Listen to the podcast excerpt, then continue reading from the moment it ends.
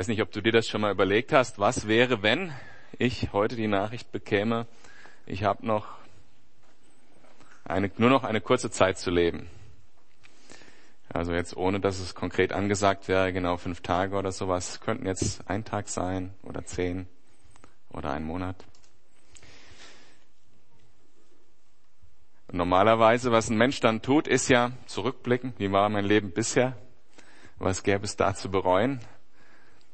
Und hoffentlich, wenn man sich diese Frage stellt, stellt man sich auch die Frage, was muss ich ändern für die Zukunft. Das ähm, Entscheidende aber an dem heutigen Text ist, dass er darauf vielleicht auch eine Antwort hat, aber in erster Linie eine Frage an dich stellt. Und das wird vielleicht ein bisschen anstrengend, will ich euch vorwarnen. Aber zuerst mal ist es so, dass der Text sich damit beschäftigt, dass so eine Nachricht ja so aus heiterem Himmel in der Regel kommt. Und aus heiterem Himmel habe ich mal gegoogelt und was man da findet, ist witzig. Also Frankfurter Neue Presse vom 20.09.2014. Riesiger Eisbrocken kracht aus heiterem Himmel auf die Straße. Also ne, September, noch Sonnenschein, warm. Riesiger Eisklotz spricht auf die Stra äh, Straße und äh, beschädigt ein Auto. Die Polizei äh, bei die pa Entschuldigung, die Frau ruft bei der Polizei an und äh, die glauben ihr natürlich erstmal nicht.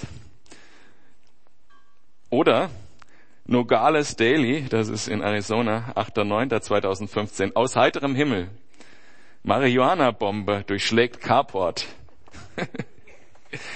In den frühen Morgenstunden des 8. September erwachen Bill und Maya Donnelly im Ort Nogales der Grenze, an der Grenze zwischen USA und Mexiko durch einen lauten Knall, den sie für ein Geräusch eines herannahenden Gewitters hielten. Bei Tageslicht entdeckten sie ein Loch im Carport ihres Hauses. Die darin befindliche Hundehütte eines Schäferhundes namens Hulk war zertrümmert. Neben den Trümmern lag ein etwa 12 Kilogramm schweres Marihuana-Paket im Wert von 10.000 US-Dollar, das Drogenschmuggler offenbar am falschen Ort abgeworfen hatten. Wartet noch ab, hab noch eins. Lübecker Nachrichten vom 8.4.2014. Aus heiterem Himmel fliegende Ostereier gefährden Passanten.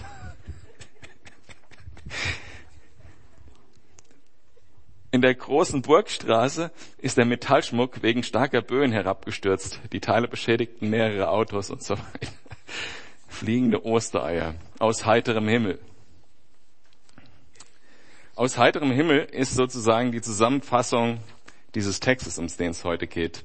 Wir haben ja beim letzten Mal äh, 1. Thessalonicher Kapitel 4 gemacht und ähm, da haben die Thessalonicher eine wichtige Frage gehabt, die ihnen in diesem Brief beantwortet wird, nämlich was passiert mit unseren Freunden, äh, Familie, die im Glauben bereits gestorben sind, bevor der Herr wiederkommt. Das haben sie ja gar nicht erwartet. Das alles war noch so nah an der Auferstehung und mit diesem Versprechen, dass Jesus bald wiederkommt, dass sie damit gar nicht gerechnet haben. Die haben damit gerechnet, dass alle ähm, noch da sind, wenn Jesus kommt. Und in dem Brief wird ihre Frage beantwortet dahingehend, dass wenn Jesus wiederkommt, oder ich lese es auch vor, 1. Thessalonicher 4, ab Vers ähm, 16. Der Herr selbst wird kommen vom Himmel, ein lauter Befehl wird ertönen und auch die Stimme eines Engelfürsten und der Schall der Posaune Gottes wird zu hören sein. Daraufhin werden zuerst die Menschen auferstehen, die im Glauben an Christus gestorben sind. Danach werden wir, die Gläubigen, die zu diesem Zeitpunkt noch am Leben sind, mit ihnen zusammen in den Wolken emporgehoben, dem Herrn entgegen. Und dann werden wir alle für immer bei ihm sein. Tröstet euch gegenseitig mit dieser Gewissheit. Und jetzt kommen wir in den Text von heute, was heißt zur Frage nach dem Zeitpunkt oder den näheren Umständen dieser Ereignisse braucht man euch nichts zu schreiben. Geschwister, ihr selbst wisst ganz genau, dass jener große Tag, der Tag des Herrn, so unerwartet kommen wird wie ein Dieb in der Nacht. Der Begriff der Tag des Herrn ist ein biblischer Begriff, der durchs Alte Testament und durchs Neue Testament sehr häufig verwendet wird. Und was wir hier feststellen müssen, ist, dass er verschiedene Inhalte transportiert. Es ist nicht dieses eine Event, sondern es sind mehrere Events, die in einem Zeitraum passieren, die sich ankündigen über Zeichen und die bestimmte Ablauf, einen bestimmten Ablauf haben werden. Und wir beschäftigen uns nur mit zwei Aspekten heute vom Tag des Herrn. Insbesondere lassen wir das aus, was das Volk Israel betrifft am Tag des Herrn, was äh, der größere Teil der Prophetien in der Bibel ist. Aber wen das interessiert, äh, da werden wir aber vermutlich in den zwei Mittwochen vor Weihnachten mittwochs zukommen im Matthäusevangelium. Heute geht es genau um zwei Aspekte, die nicht das Volk Israel betrifft, sondern uns als die Nationen. Der eine Aspekt ist der Tag unseres Heils, wie es auch genannt wird. Wir leben in einer Situation als erlöste Christen in dieser Welt, wo wir im Geist wissen, wo Gottes Geist unserem Geist bestätigt, dass wir erlöst sind. Wir sind versiegelt, wir sind vorbereitet und stehen da fertig sozusagen für diesen Tag an dem nicht nur unser Geist erlöst ist, sondern auch unser Körper und unsere Seele. Denn die beiden Teile des menschlichen Wesens gehören ja noch zu dieser Welt. Das heißt, unser Körper ist noch Teil dieser gefallenen Welt. Und da, dadurch erklärt sich natürlich vieles der Kämpfe, die wir in unserem Leben haben. Vieles viele der Situationen, deren wir uns nicht rühmen können in unserem Leben. Und auch dieser innerliche Kampf, den auch Paulus beschreibt im Römerbrief, ich elender Mensch, wer wird mich erretten? Dieser Kampf ist der Kampf zwischen dem schon erlöst sein und dem noch nicht erlöst sein, der in uns stattfindet. Und der wird zu Ende sein, wenn Jesus wiederkommt. Am Tag des Herrn. Und das wird auch genannt in anderen Stellen der Bibel die Hoffnung auf Herrlichkeit. Oder in unserem Text, wo wir später zu kommen, in Vers 8, die Hoffnung auf Rettung. Und hier ist natürlich Hoffnung kein Begriff, wie wir ihn oft benutzen, das vielleicht, sondern des Erwartens. Die Erwartung auf unsere Rettung. Das war der eine Aspekt. Das ist der Tag, an dem Jesus wiederkommt, uns neu erschaffen wird, und wir so leben werden, wie die Schöpfung gedacht war. So wie Adam war vor dem Sündenfall. Und als kleine Randnotiz, so wie Jesus war auf dem Berg der Verklärung. Hatten wir letzten Mittwoch. Der andere Teil ist, dieser Tag wird plötzlich kommen. Und dieser Tag wird keine Möglichkeit zur Umkehr mehr zulassen. Das ist der zweite Teil. Insofern ist dieser, markiert dieser Tag den Ende, das Ende dieser Zeit, in der wir uns befinden. Das Ende der Zeit der Kirche oder der Gnade und die Zeit, wo zwar Menschen immer noch Jesus kennenlernen können, aber auf dieser Welt leben müssen, wo alle Konsequenzen der, der Sünde der Menschheit erbarmungslos hier zu sehen sein werden. Insofern spricht dieser Tag auch vom Gericht. Und das ist diese Herausforderung, vor der wir uns befinden bei diesem Text. Er stellt uns auch ganz klar eine Frage, sind wir für beides bereit? Leben wir unser Leben so, wie diese beiden Aspekte des Tags des Herrn es eigentlich von uns erwarten. Er wird kommen wie ein Dieb. Diese Formulierung, die hat Jesus ja selber häufig verwendet. Und ähm, klar, ein Dieb kündigt sich nicht vorher an. Habe ich auch einen schönen Zeitungsartikel zu gefunden, aber wollte ich nicht auch noch vorlesen. Ein Dieb kündigt sich nicht an. Es wäre ja dämlich. Ja, wenn ein Dieb das Haus äh, berauben will, dann kommt er dann, wenn es die Menschen, die in diesem Haus wohnen, am wenigsten erwarten. In der Nacht. Heimlich, leise. Ohne Licht anzumachen.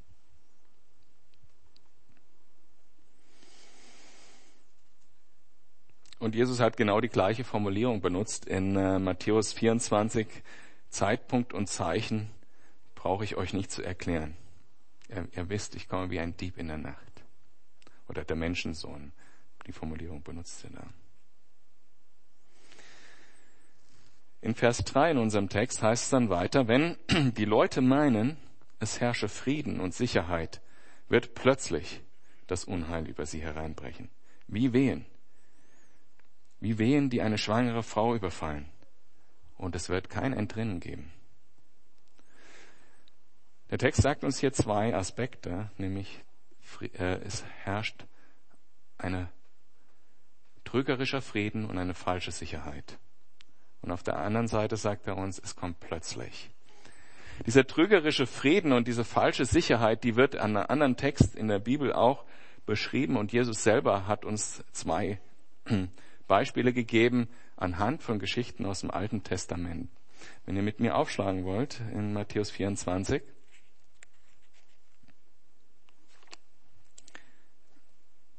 Ab Vers 37.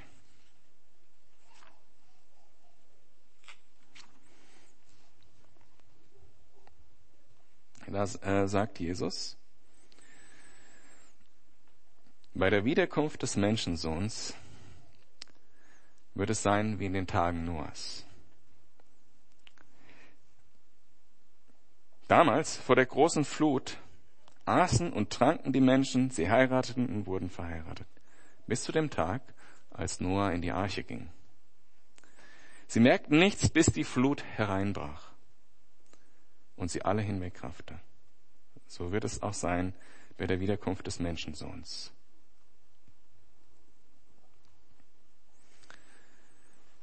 Damals zur Zeit Noahs hatten die Menschen ihren Lebensstil, ihre Vorstellungen, ihre Philosophien.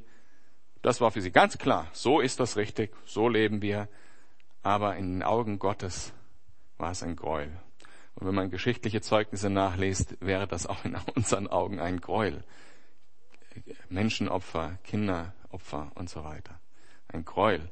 Misshandlung von Kindern. Also was da alles in den, archäologisch schon zu finden ist, ganz schlimm. Und Gott sagt Noah, dieser einen Familie der Gerechten, Noah und seine Familie, bauen Schiff mitten in der Wüste. Und vermutlich hat die Welt bis zu diesem Tag noch gar keinen Regen gesehen. In der Bibel ist über keinen Regen die Rede bis zu diesem Zeitpunkt, aber es macht auch äh, Sinn, denn wo soll das ganze Wasser hergekommen sein für eine Sintflut? Da muss irgendetwas anderes mit dem Wasser gewesen sein vorher. Dazu gibt es auch wissenschaftliche Theorien, die man nachlesen kann. Es gab bis dahin keinen Regen und Noah erzählt was mitten in der Wüste von einer Flut und baut ein Schiff. Und auch da gab es natürlich diese Spaltung. Die Gesellschaft sagt, strange. Was macht der denn da?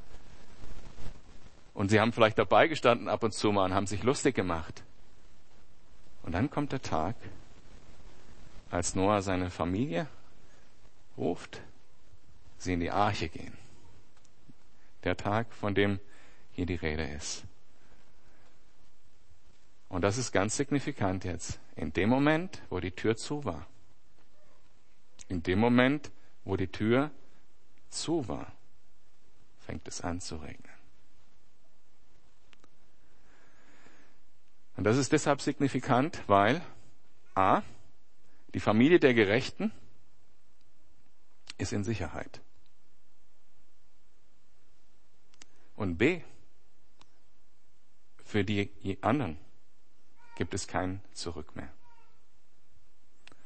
Und dann haben sie sich den Regen angeschaut, haben sich vielleicht eine Weile untergestellt und dann gemerkt, es geht ja immer weiter und dann kam ihr Ende. Aber zuvor haben sie ganz normal gelebt, haben gedacht, na, da draußen ist so ein Irrer, der baut ein Boot, ne? Aber wir leben unser Leben so, wie, ist doch klar, ne? Man muss sich einen Job suchen und so weiter, man muss äh, für seine Familie sorgen, vor und zurück, ähm, alles Business as usual. Warum sollten wir jetzt irgendwas mit diesem Schiff zu tun haben? Falsche Sicherheit und trügerischer Frieden bis die Regentropfen gefallen sind. Aber die Tür war dann zu. Eine andere Geschichte, die genau das Gleiche beschreibt, ist in Lukas, erzählt Jesus in Lukas 17.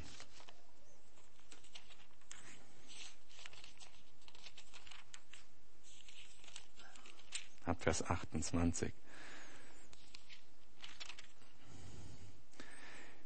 In den Tagen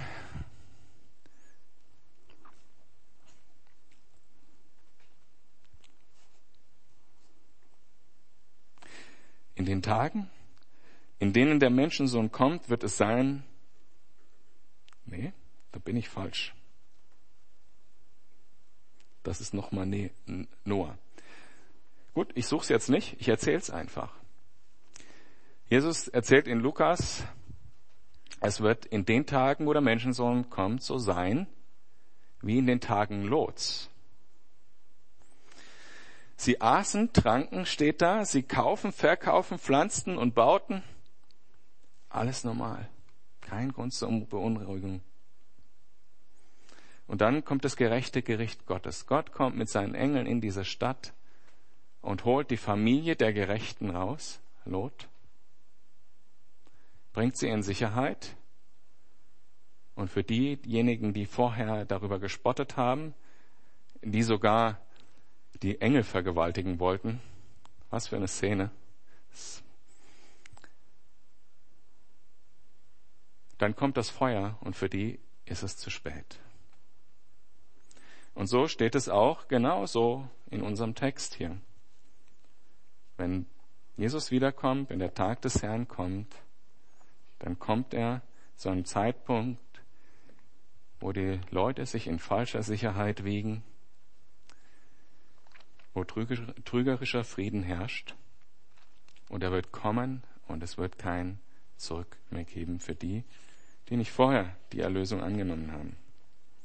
Harte Message. Ist auch nicht leicht, sowas zu predigen, könnt ihr mir glauben.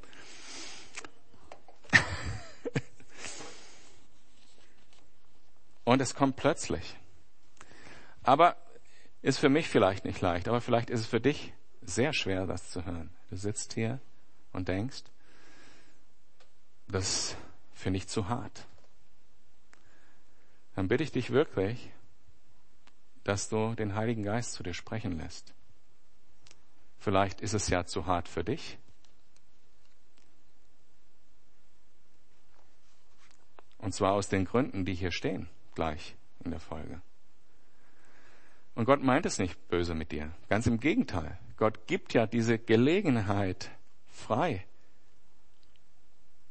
Er gibt uns diese Gelegenheit. Jesus ist am Kreuz gestorben, damit wir durch den Glauben an das, was da geschehen ist, zu der Familie der Gerechten gehören. Und er uns an diesem Tag, wie es in dem Kapitel 4 steht, herausholt. Wir werden ihm entgegengerückt, gehen aus dieser Welt heraus und erst dann kommt dieses Gericht, wie bei Noah, wie bei Lot. Wenn du in Jesus bist, brauchst du dir keine Ängste, brauchen dir, spielen keine Ängste eine Rolle. In Jesus bist du sicher. Und dieser Tag ist ein Tag der großen Freude, weil wir an diesem Tag völlig erlöst sein werden. Das, was uns heute noch schwer ist, wird dann nicht mehr schwer sein. Das, was heute noch krank ist, wird dann nicht mehr krank sein. Lass Gott zu dir sprechen. Diese, diese Gelegenheit ist so enorm in Sicherheit zu sein bei Gott, wenn das gerechte Gericht kommt. Und dann steht in unserem Text, dass es so plötzlich kommen wird wie bei einer Schwangeren die Wehen. Und jeder, der das schon mal selbst oder als Partner oder als Geschwisterchen miterlebt hat, der weiß, wie das ist. Wir haben ja vorher auch ein Beispiel gehabt in der Gemeinde. Wenn die Wehen erstmal kommen, da gibt es kein Zurück mehr. Die kommen, man kann das zwar erwarten, ne, wenn man also äh, die hochschwangere Frau sieht, dann sagt man, jetzt muss es ja wirklich mal bald passieren. Aber dann, wenn es passiert, kommt es plötzlich. Und es gibt kein Zurück mehr. Und so wird es in diesen Tagen auch sein. Ich denke, es ist ganz wichtig, dass du auf dich selber hörst, auf das hörst, was in deinem Herzen abgeht, wenn du diese Nachricht vernimmst hier. Lass Gott zu dir reden. Es ist eine schwierige Nachricht, ist eine Nachricht, die euch eigentlich sozusagen zwei Seiten vorlegen soll. Und ihr müsst euch entscheiden, auf welcher ihr sein wollt. Und besonders diejenigen, die Schwierigkeiten damit haben, die möchte ich wirklich bitten, macht euer Herz auf, macht euer Herz weich, denn Gott hat nur das Beste für dich. Ab Vers 4 geht's weiter. Ihr aber, Geschwister, lebt nicht in der Finsternis und deshalb wird euch jener Tag nicht wie ein Dieb überraschen. Ihr alle seid ja Menschen des Lichts und euer Leben wird von jenem kommenden Tag bestimmt. Weil wir also nicht zur Nacht gehören und nichts mit der Finsternis zu tun haben, dürfen wir auch nicht schlafen wie die anderen, sondern sollen wach und besonnen sein. Wer schläft, der schläft in der Nacht, und wer sich betrinkt, betrinkt sich in der Nacht. Wir aber gehören zum Tag und wollen daher nüchtern und zum Kampf bereit sein, gerüstet, mit dem Brustpanzer des Glaubens, der Liebe und mit dem Helm der Hoffnung auf Rettung.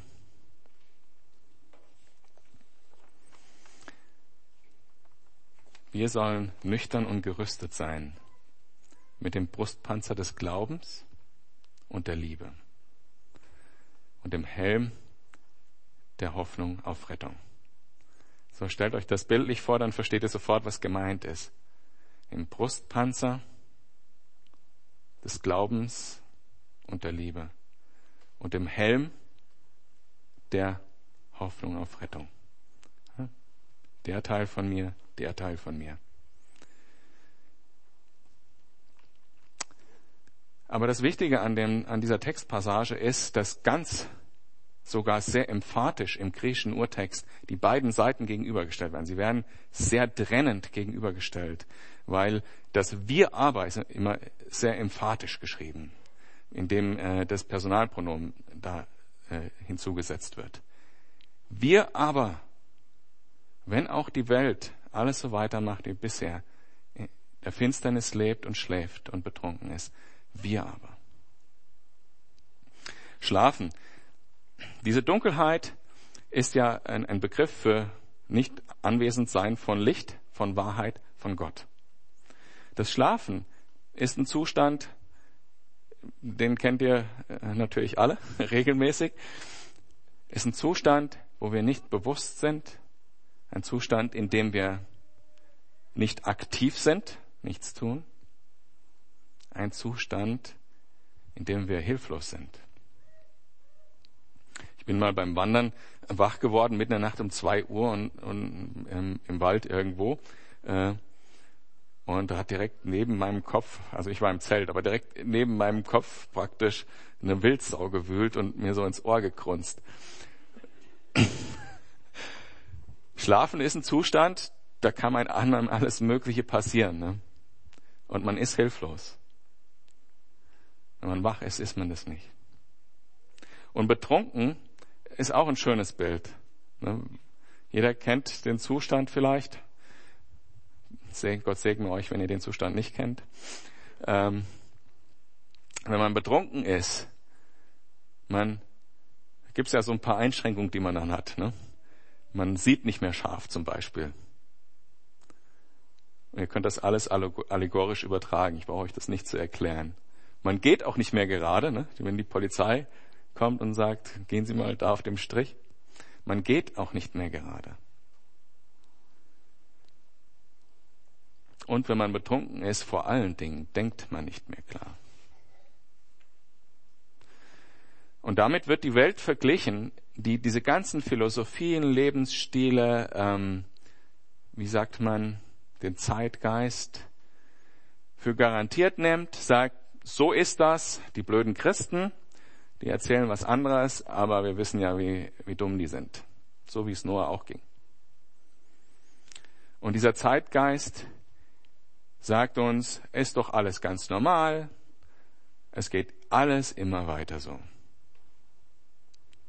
Wir bauen ein Haus, studieren, gehen in den Job, planen den nächsten Urlaub, trainieren für den nächsten Marathon, was weiß ich, was ihr so alles macht. Geht immer so weiter. Und das kann man akzeptieren und das kann man akzeptieren und das andere auch, weil jeder hat ja schließlich das Recht, so zu leben, wie er will. Und ich denke, das ist ein schönes Zeichen, äh, ein schönes Bild dafür. Es ist wie betrunken. Keine Maßstäbe, keine Nüchternheit, kein klares Denken, kein klarer Weg. Und wir sollen nicht so sein. Wir aber sind Menschen des Lichts.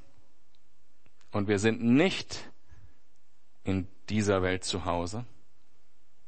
Weil wenn Jesus kommt und uns holt, dann ist das für uns das nach Hause gehen. Egal ob wir sterben, bevor er in dieser Art und Weise am Tag des Herrn wiederkommt oder ob wir das erleben, dass er wirklich wiederkommt. Und wie die Bibel ja sagt, es kann ja jeden Moment passieren. Könnte jetzt sein. Wäre ein ganz günstiger Moment. Dann bräuchte ich den zweiten Gottesdienst nicht mehr predigen.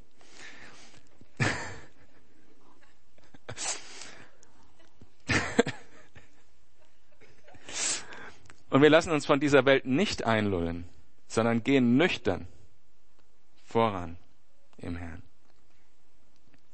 Wir sind wach, besonnen, gerüstet. Diese Rüstung, die ist es ja wert, noch ein bisschen mehr auseinandergenommen zu werden. Und ich muss jetzt Gas geben. Es ist einmal die Hoffnung. Die Hoffnung auf die Rettung. Wir sollen uns nicht hier verankern, weil wir wissen, wir sind Durchreisende. Jesus wird wiederkommen und unsere eigentliche Rettung, unser Ziel, alles dessen, was wir tun, sollte das sein, was dann passiert, wenn wir mit ihm vereint sind. Und das ist eine Hoffnung, das ist was Positives, das ist etwas, worauf wir hinleben können, was uns andere Dinge leichter machen soll. aus dem Glauben leben. Es gibt diese schöne äh, Arie an die Glaubenden in Hebräerbrief. Jeden Schritt auf Gott hören, gehorsam sein, einen Schritt des Glaubens machen und vor allen Dingen aus dem Glauben leben ist natürlich das Allerwichtigste, das Heil von Jesus annehmen. Was er am Kreuz getan hat, nehmen wir im Glauben an. Sein Werk, was uns nur, wofür wir gar nichts tun können, ist ein Geschenk, wo wir nur die Hand aufmachen können. Und Hand aufmachen ist Glauben. Ich glaube, das ist für mich geschehen am Kreuz.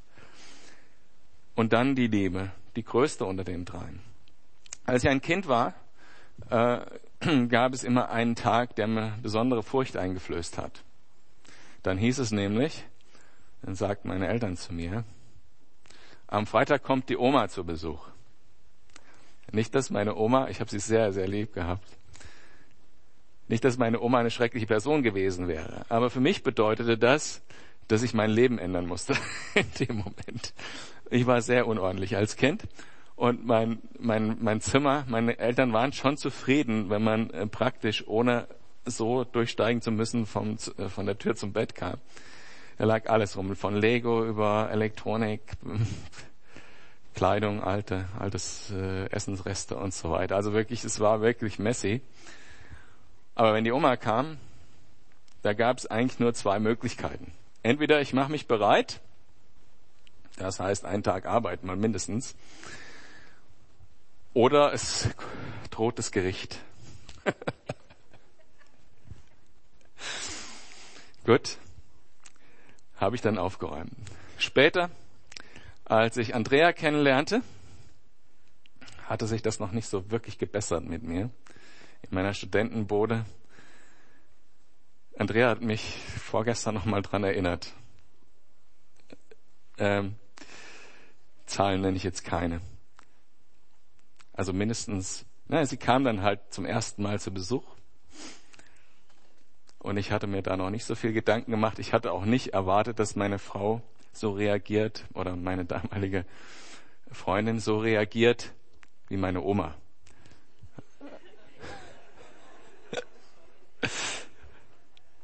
Und sie kam zu Besuch und was sie als erstes tat war, so, Und jetzt nenne ich doch die Zahl, es waren sieben Waschmaschinen. Und es ist ja noch viel schlimmer, ihr könnt euch das gar nicht vorstellen. Ne? Ja, also damals gab es noch so volle Aschenbecher und so. Und hat erstmal Grundreinigung gemacht. Das war Liebe und Mitleid. Aber das Entscheidende ist, seit diesem Tag gab es bei, bei, mir keine Unordnung mehr. Auch aus Liebe. Und ich bin dahinter geblieben. Ich habe sozusagen Tag für Tag versucht, meine Wohnung, später unsere Wohnung in Ordnung zu halten.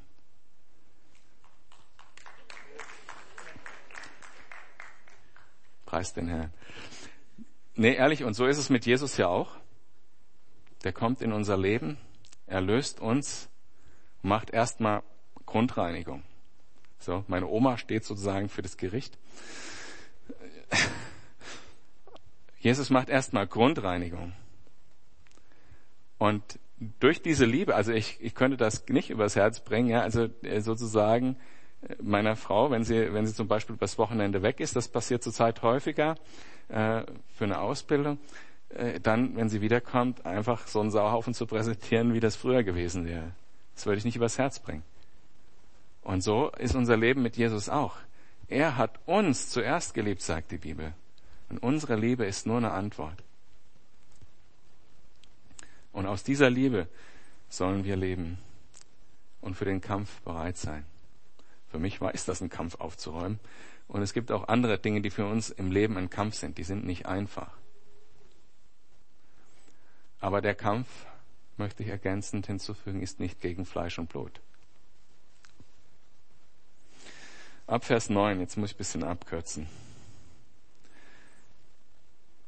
Denn Gott hat uns dazu bestimmt, durch Jesus Christus, unseren Herrn, gerettet zu werden und nicht im Gericht verurteilt zu werden.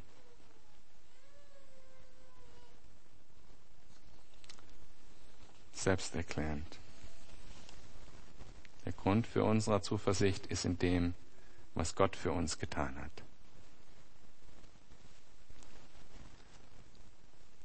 Wir müssen nur bereit sein auf den Tag, wo er das vervollständigt und unser Leben so führen, dass wir das auch ehren. Ja, ihr könnt euch ja so einige Vorstellungen machen. Welche Situationen kann ich mir vorstellen, wo es toll wäre, dass Jesus wiederkommt? Welche Situationen kann ich mir vorstellen? Oh, wenn mir da so bewusst wird, dass Jesus sozusagen in dem Moment kommt, nicht so cool. Und macht euch auch darüber Gedanken, was das für die vielen Leute bedeutet, denen ihr täglich begegnet. Eure Nachbarn, eure Arbeitskollegen.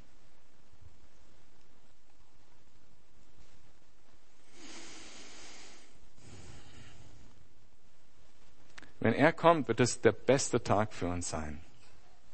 Für die Leute, die bis dahin geschlafen haben und praktisch zum Gericht aufgeweckt werden, wird es nicht schön. Aber für uns wird es der beste Tag unseres Lebens, der bestmögliche Tag. Es wird der Tag, an dem die Familie der Gerechten wie bei Noah und bei Lot in Sicherheit gebracht wird. Und an anderer Stelle wird das, wo wir vereint werden mit Jesus, eine Hochzeit genannt. Und die Braut ist die Gemeinde und Jesus ist der Bräutigam. Es wird ein tolles Fest der Freude und der, der ausufernden Liebe sein. Und, und ich hoffe, es wird uns nicht zu sehr bedrücken, dass wir in Sicherheit sind und andere nicht. Und dort werden wir für immer mit ihm leben, frei, erlöst, ohne Krankheit, ohne Sorgen, in Liebe. Ich möchte zum Schluss noch von einer anderen Stelle das vorlesen, um das einfach zusammenzufassen. Titusbrief.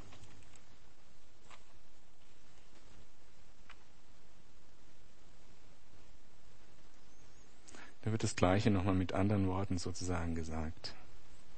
Und ich finde es jetzt nicht. Der Albtraum, wenn man hier vorne steht.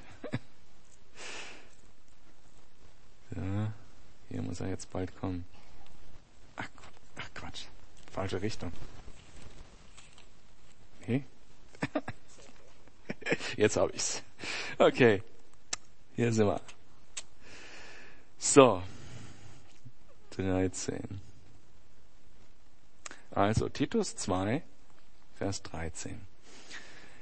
Seine Gnade führt auch dazu, dass wir voll Sehnsucht auf die Erfüllung der Hoffnung warten, die unser größtes, höchstes Glück bedeutet. Die Erscheinung unseres großen Gottes und Retters, Jesus Christus, in seiner ganzen Herrlichkeit. Er ist es ja, der sich selbst für uns hingegeben hat, um uns von einem Leben der Auflehnung gegen Gott, gegen Gottes Ordnungen loszukaufen und von aller Schuld zu reinigen und uns auf diese Weise zu seinem Volk zu machen. Zu einem Volk, das ihm alleine gehört und das sich voll Eifer bemüht, Gutes zu tun.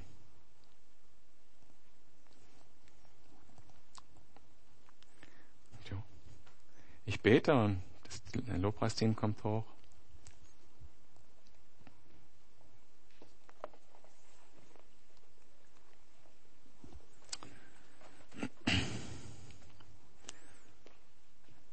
Herr, durch deinen Geist bitte ich dich, dass du deine Wahrheit in unserem Herzen bestätigst und dein Werk tust. Bitte dich, dass du nah bei uns bist, uns diesen Trost, diese Erwartungshaltung schenkst, dass wir aus dieser Erwartungshaltung leben können. Zielgerichtet, wach, nüchtern. Brauchen deine Gnade. Tag für Tag deine Gegenwart, Tag für Tag. Preisen dich, Herr.